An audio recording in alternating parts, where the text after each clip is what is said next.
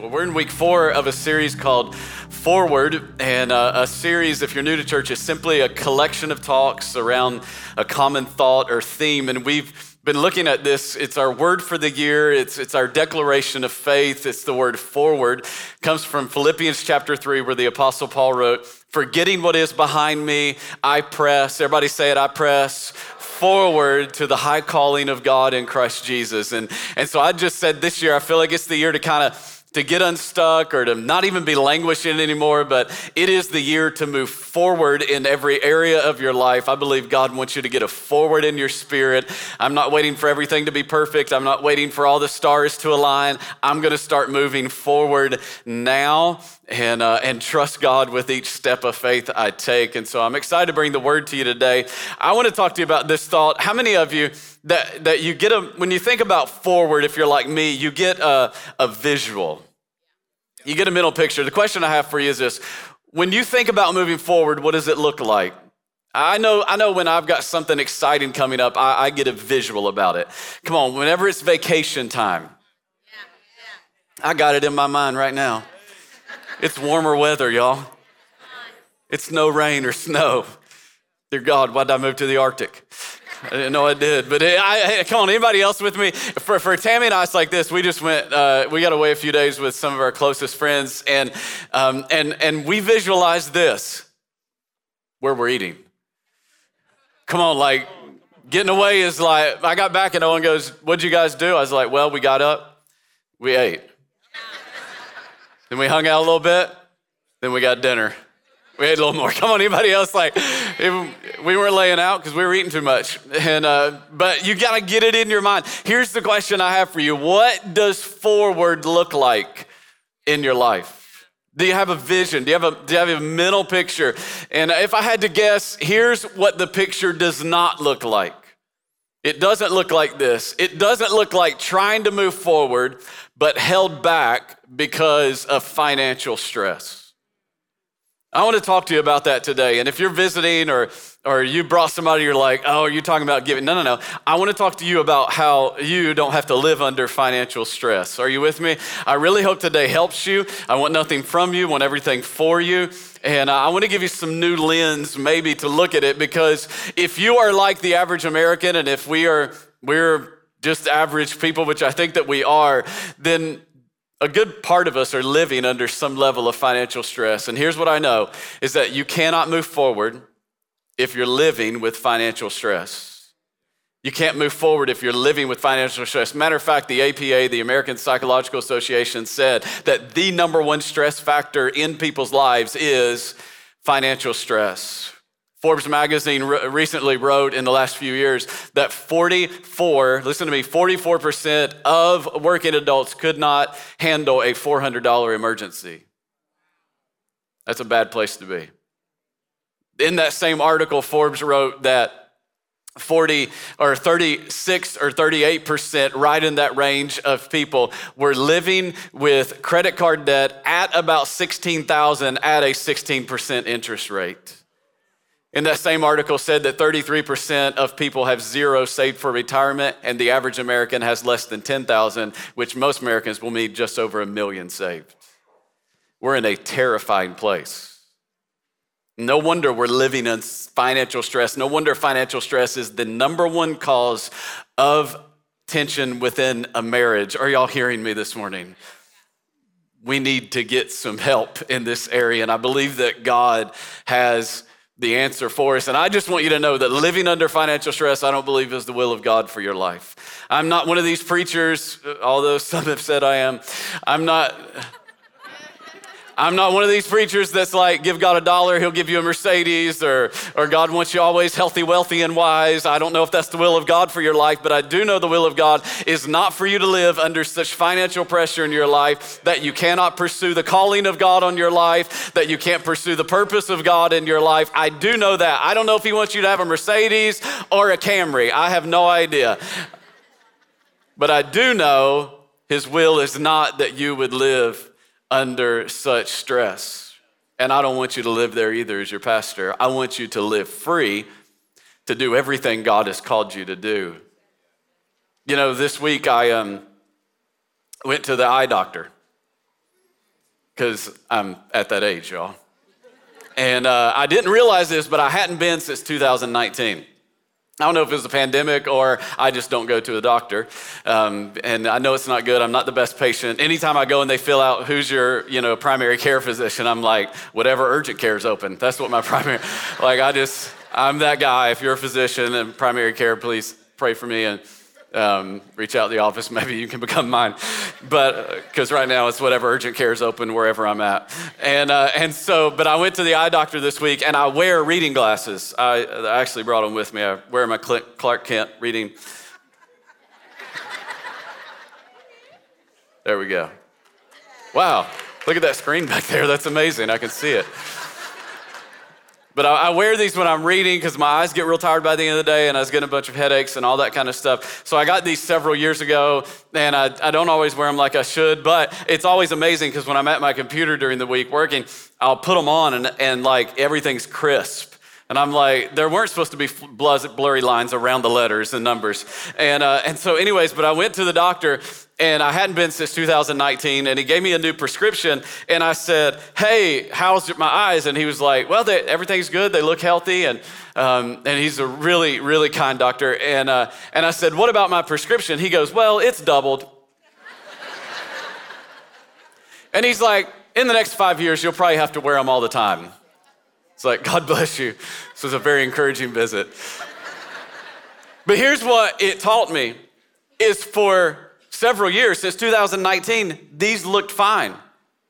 All the way up till Thursday at about four o'clock, these were working great for me, and I thought they were perfect for my eyes. Are y'all with me?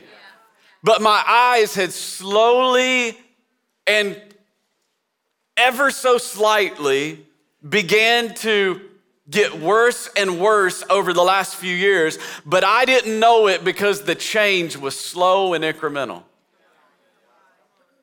And I think it when it comes to our resources and our finances and how we manage them, that slowly and incrementally we get fine with pressure. And slowly and incrementally we get okay with loads of debt.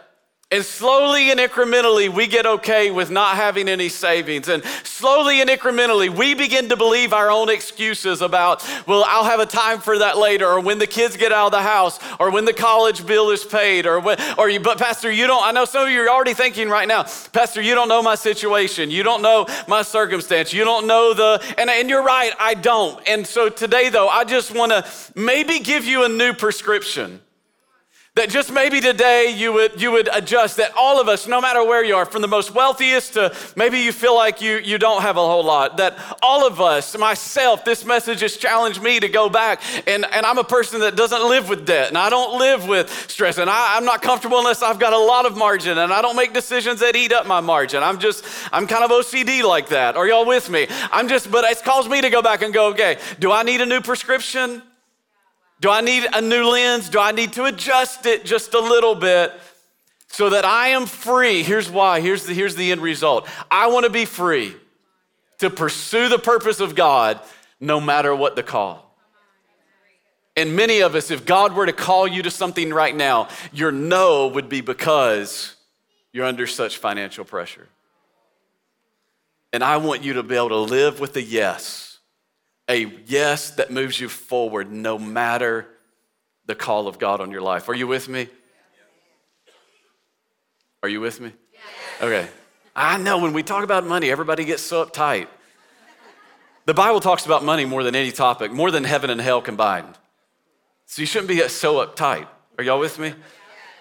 Really, this is a topic Jesus really wants you to get a handle on and really wants you to understand and really wants you to, to live with. I want to take you to a parable that Jesus taught and um, in Luke chapter 12. Luke chapter 12. No, I'm kidding. I could see it. I know what it was. Luke chapter 12. And, um, and, and we're going to pull, pull a few principles out of this because if you don't live by principle, you'll live by pressure. And when you live by pressure, you make wrong decisions. But if you have principles in place, come on, hey, every student in the room, if you live by the principle that purity is a value, whenever he puts the pressure on, you live by the principle, not the pressure. Come on, parents, you should be saying a better amen than that right now.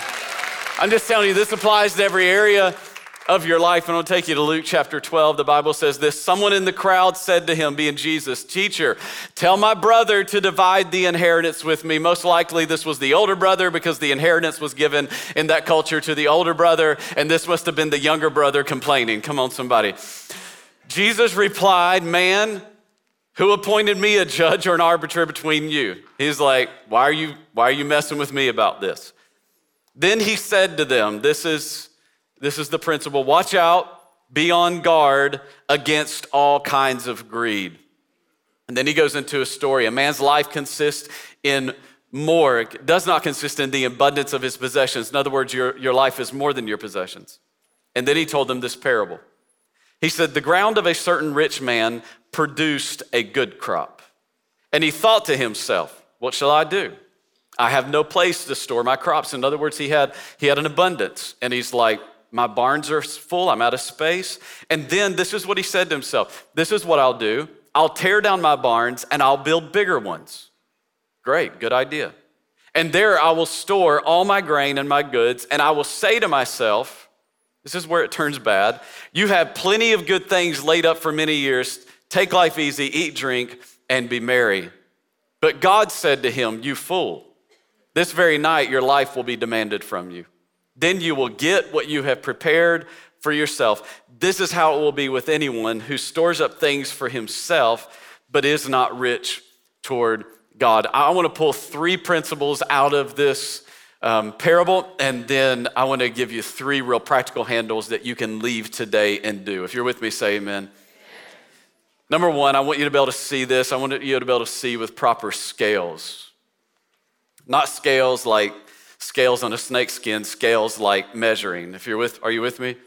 And, and here, here's the thought, or um, here's the idea is this, is God doesn't measure success the way we measure success. You'll never, I don't, I don't think you'll ever get your, your money management right. Your, your financial stewardship is the way the Bible refers to it because a steward is managing something that does not belong to him. And that's what we're really doing. Everything you have, God gave you. You didn't come in this earth with anything. And, and so the idea in the Bible is stewardship, that, that we're managers, that we're kind of CEOs over God's gift to us in our in our personal resources. You are the CEO of you incorporated if you didn't know that. And so stewardship is the idea and and you'll never get stewardship unless you understand this. God doesn't measure success the way you and I measure success. Let me say it this way. You are more than what you make. Too many of us, the, the reason that we're, that, we're, that we're in that percentage of $16,000 in credit card debt at a 16% APR, and, and the reason we're, we have a car payment that is stressing us out, and now we can only fill up half the tank. Hello, inflation. Come on, somebody. Why is Starbucks now $25 for a cup? And uh, I'm joking, I'm exaggerating, right?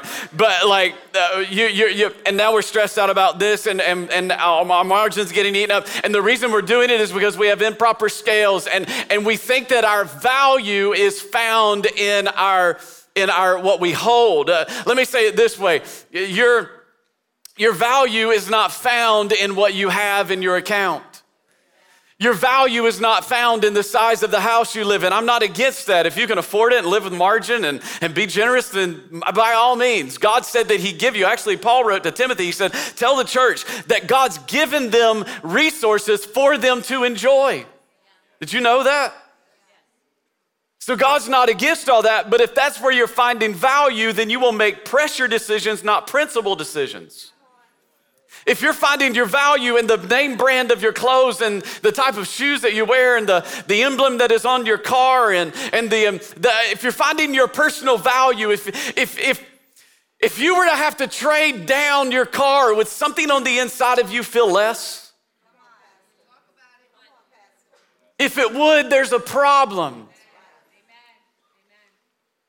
And if that's the thing, then you will continue to strive to get more and you will make pressure decisions, not principle decisions. And, and you'll take on debt that you don't even need to impress people that you don't even really know or like, honestly.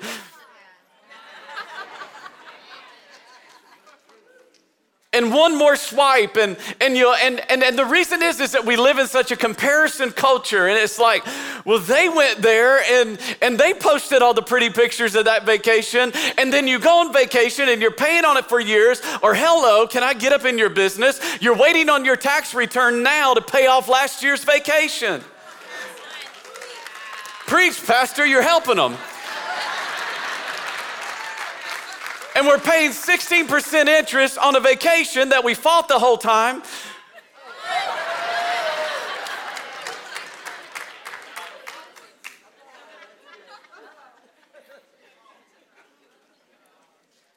And then we're praying, God, give us a promotion.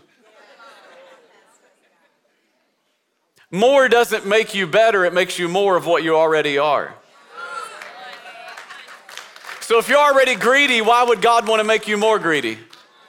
If you're already finding your value in money, why would God want to make you more finding your value in money? Until you get proper scales in your heart and go, no, my value is found in that I'm a child of the Most High God. My value is found in what He says about me, not what is in my account. Paul said, I've had a lot and I've had a little. He said, I've been rich and I've been poor, but in the middle of it all, I've found a way to be content. I'm not content because of what is in the parking lot or what is the neighborhood I live in or what club I'm a member of. I find contentment in that He says I'm loved by Him, I'm accepted by Him, I've been blessed with every spiritual blessing in the heavenly places. You got to find your value. You got to have the right scales in your life. Because if not, you'll always be chasing the dollar and you'll find that you'll never catch it. Some of us, we got the wrong scales. We're finding value in stuff. You, listen to me. You are more valuable than what you own. Let that sink in. You are more valuable to your Heavenly Father than just what is in your possession. And here's the thing I found out is that the more you find value in who God says you are, the more God is willing to put into your hands.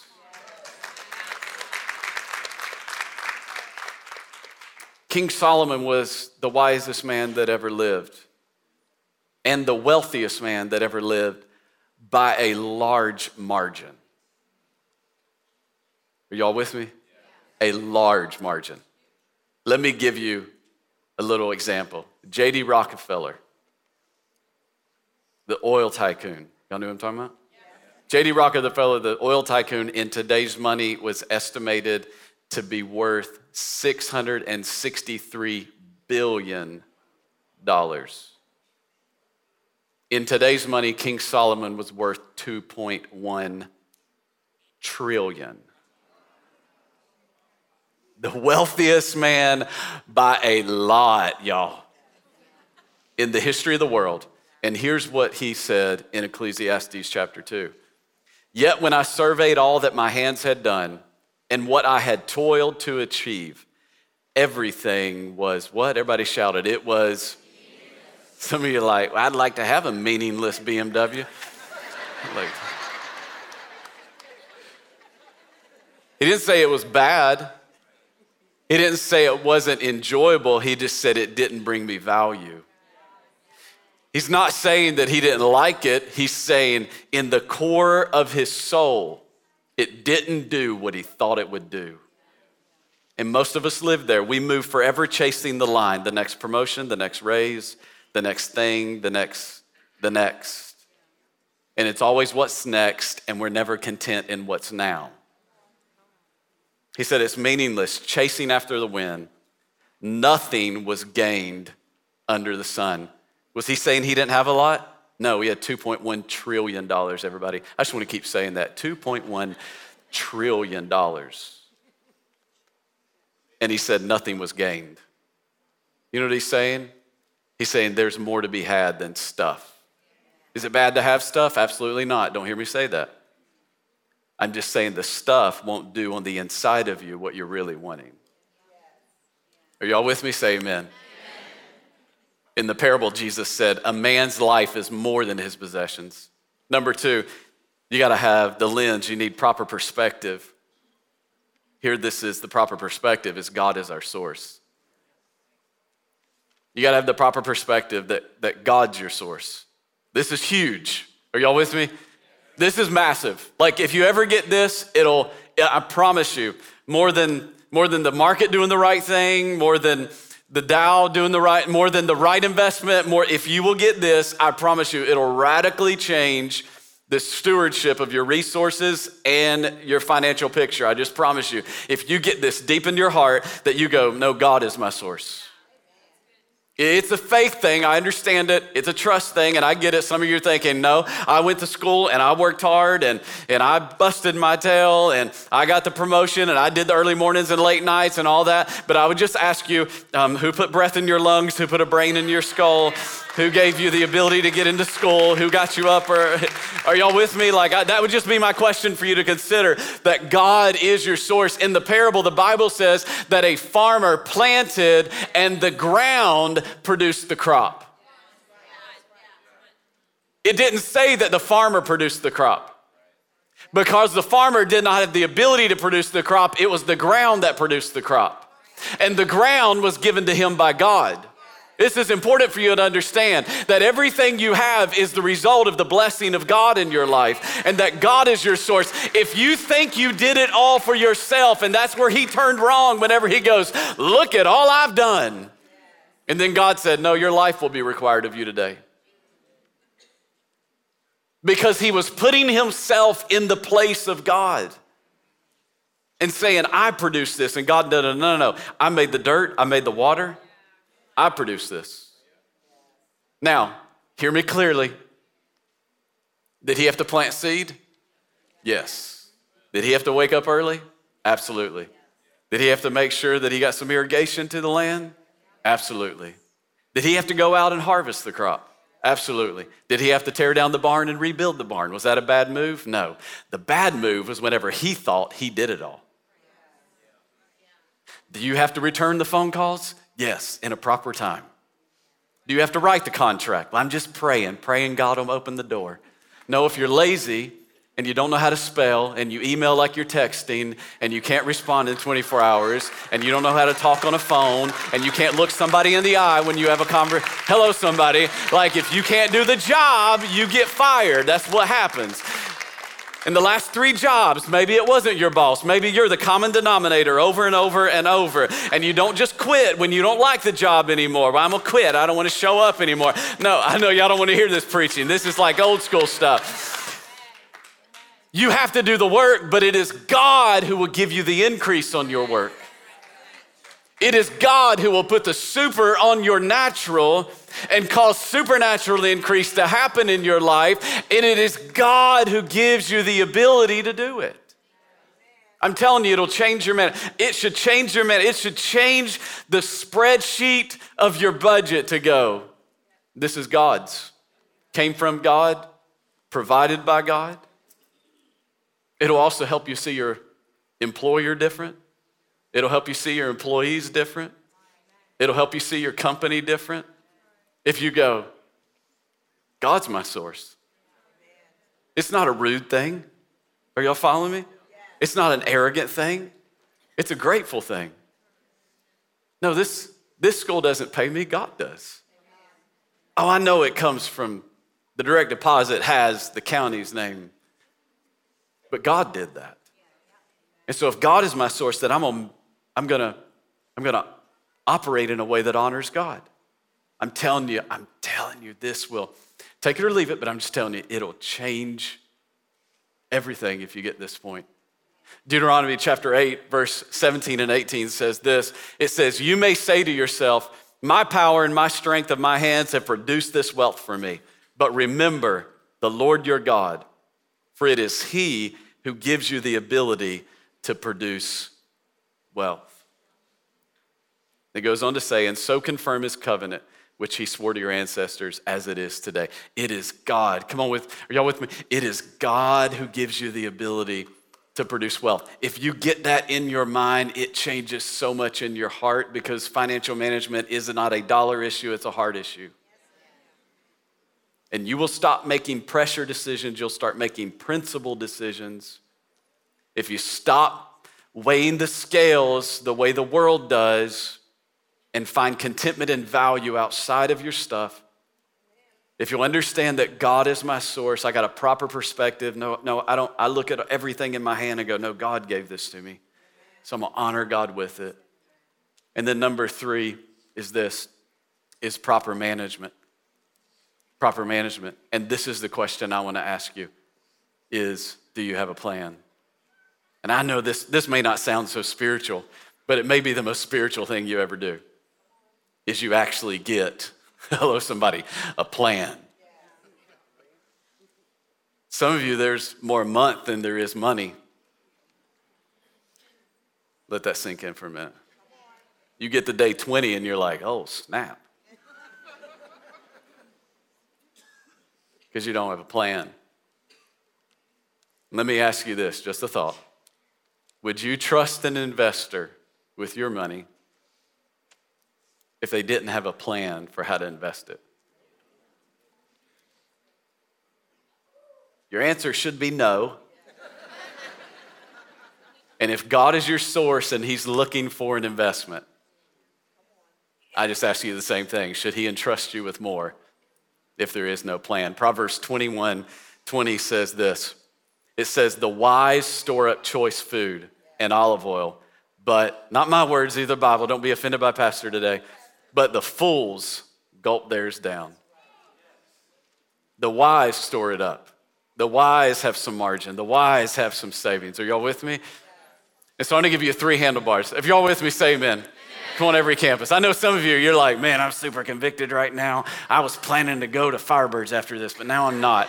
So I need to go home and look at my, I was going to put it on the visa.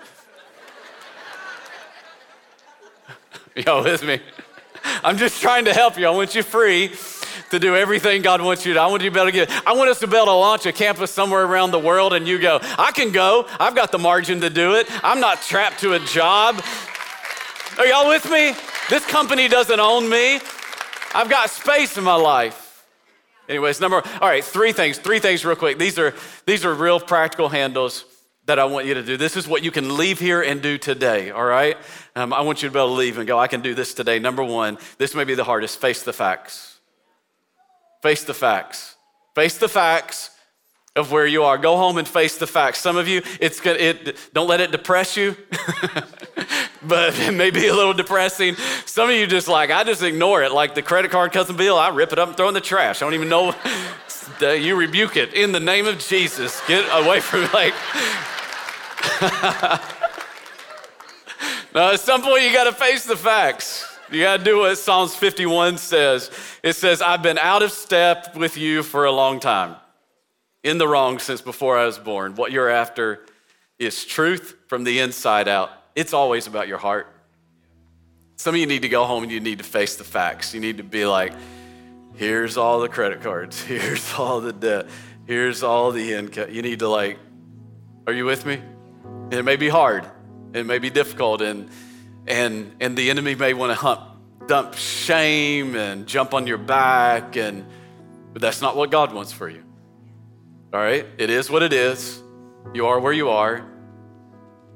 It's a new day. Are you with me? Past is past. Come on. We're forgetting what is behind. We're pressing forward to what God has for us. Number two, real practical, create a plan. Go home and create a plan. Proverbs says this it says, commit to the Lord whatever you do, and He'll establish your plans. Go home and commit a plan. Make a plan. Commit it to the Lord. God, God, we're making a commitment. We're going to do this. It's going to be hard. We're going to say no to things. We're to cancel some things. We're to downgrade some things. We're to, we're to, you know, we're to break up with Starbucks and we don't need it every day. You're to save $100 a month right there. Like, are y'all with me? Like, we're to, we're to do some things. And, and we, we want to help you in this. I want you to write down this website. We created this website just for you. It has literally, uh, it has spreadsheets on it. You can go in and plug in your own numbers, create your own plan. It has uh, financial small groups that we offer to, to help you walk through this. It has books, resources um, that will help you read those, get a handle on It just, I just want to put everything I can in your hand to help you. I want you to be free. Are you with me? I want you to be free. And the number three, finally, is this start today. Start today. Is it a coincidence? I preached this on the last Sunday of the month, and the first is about to come, and you're about to get a paycheck. Maybe not. Maybe I'm strategic. Maybe you've got until, what is it, Tuesday or Wednesday? I don't know what the day. You've got a couple of days to get this started. And you know what? March will be a new day. It'll be a new beginning, it'll be a fresh start. You're gonna get margin. You're not gonna live stressed. Come on. You're, you're gonna be able to afford a $400 emergency. You're not being that 44% of people. You're not gonna live under the weight of credit card debt, and you're not gonna live under, you, you're going to live free so that you can do whatever it is. This is the reason, this is the why. It's not just so I can get more, not so I can have margin. It's so that I can respond with a yes to God and move forward in my life. It's the why. Start it today. James says this. It says, Be doers of the word and not just hearers only, deceiving yourselves. Listen to this. For if anyone is a hearer, and you're responsible now, you've heard it, of the word and not a doer, he's like a man who observes himself and goes away and immediately forget what kind of man he was. But he who looks into the perfect law of liberty and continues in it and is not a forgetful hearer. What a thought. Don't be a forgetful hearer today. I'll get to it later. I'll do it another day. No, don't start today. But a doer of the word, this is the one who will be. This is where I'm wanting to get you. Everybody shout it, will me. Come on, every campus, will be in what he does. My heart for you is to be blessed. I didn't say rich. I didn't say God wants everybody, you know, a millionaire. Nobody wants you blessed. I do believe in a blessed life. And the way pathway to it is not just to be hear the word, but be a doer also. It's going to take discipline. Yeah. It's going to take faith to go, God, I trust you to do it your way. It's going to take courage. It's going to take consistency, little by little, day by day. But who knows, three months, six months from now, think a little more long term, a year from now, you could be in a place of freedom. And that has rippling effects. Don't you want less stress? Don't you want less tension in the home that are surrounded around financial conversations? Don't, wish, don't you wish you could say yes a lot more than you say no? You can. You can get there. You can get there. So maybe today you'd put on a new prescription. Go, wow, I've been seeing it wrong. I thought my value was found in what I had. I thought I worked my hardest and I produced all this. No. I thought I could just kind of guess and my management would be opening the bank app and going, there's more in there, let's go. No. Let's face the facts. Let's create a plan. Maybe the most spiritual thing you do. And let's start today. Come on, you received the word today? This helpful? Hey, let's pray together. Every head bowed, every eye closed. No matter where you're watching from today. Maybe today you, you have a, a hard time trusting and doing your money God's way because you've never taken the first step of trusting Him with your life, with your heart.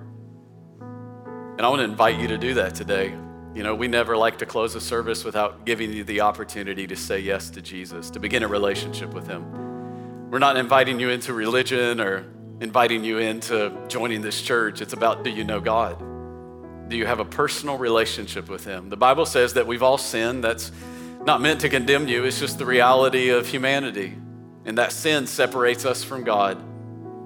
And so as a result, we feel far from God. We feel distant from God because, in fact, we are. And then on top of that, the enemy dumps shame and regret and still no joy, no peace. We lay our head down at night, and when we really think about what matters in life, we don't know that we have the answers. And Jesus has offered you this beautiful gift. It's the gift of knowing your sins are forgiven, knowing you have peace with God. And not just heaven one day, but a better life today. Because life is better when you put Him first in your life. And so I want to invite you to do that today. The Bible says that if you'll confess with your mouth that Jesus is Lord, that simply means that he's, you're, you're making Him in control. Stop doing it your way, going to start doing it His way.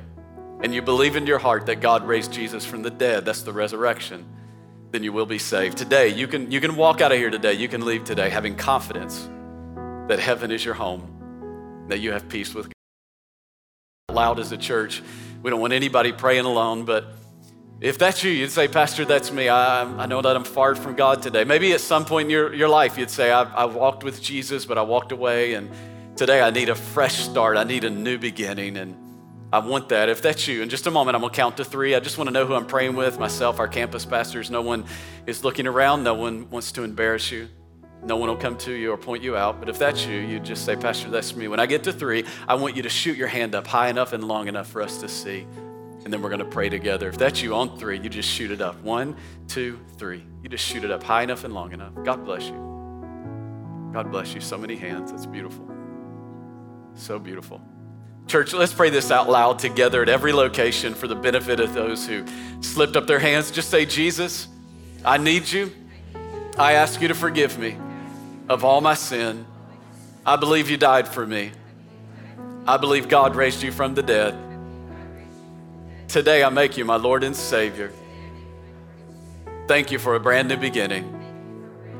In Jesus' name. Everybody said a big amen. Amen. Come on, celebrate those who made that decision. It's wonderful. Thanks for joining us for today's message. Feel free to rate, review, and share with a friend. If you'd like to find out how you can get involved or partner with us financially, visit lifepoint.org or download the LifePoint app. Thank you for your generosity. We can do so much more together than we ever could apart. See you soon.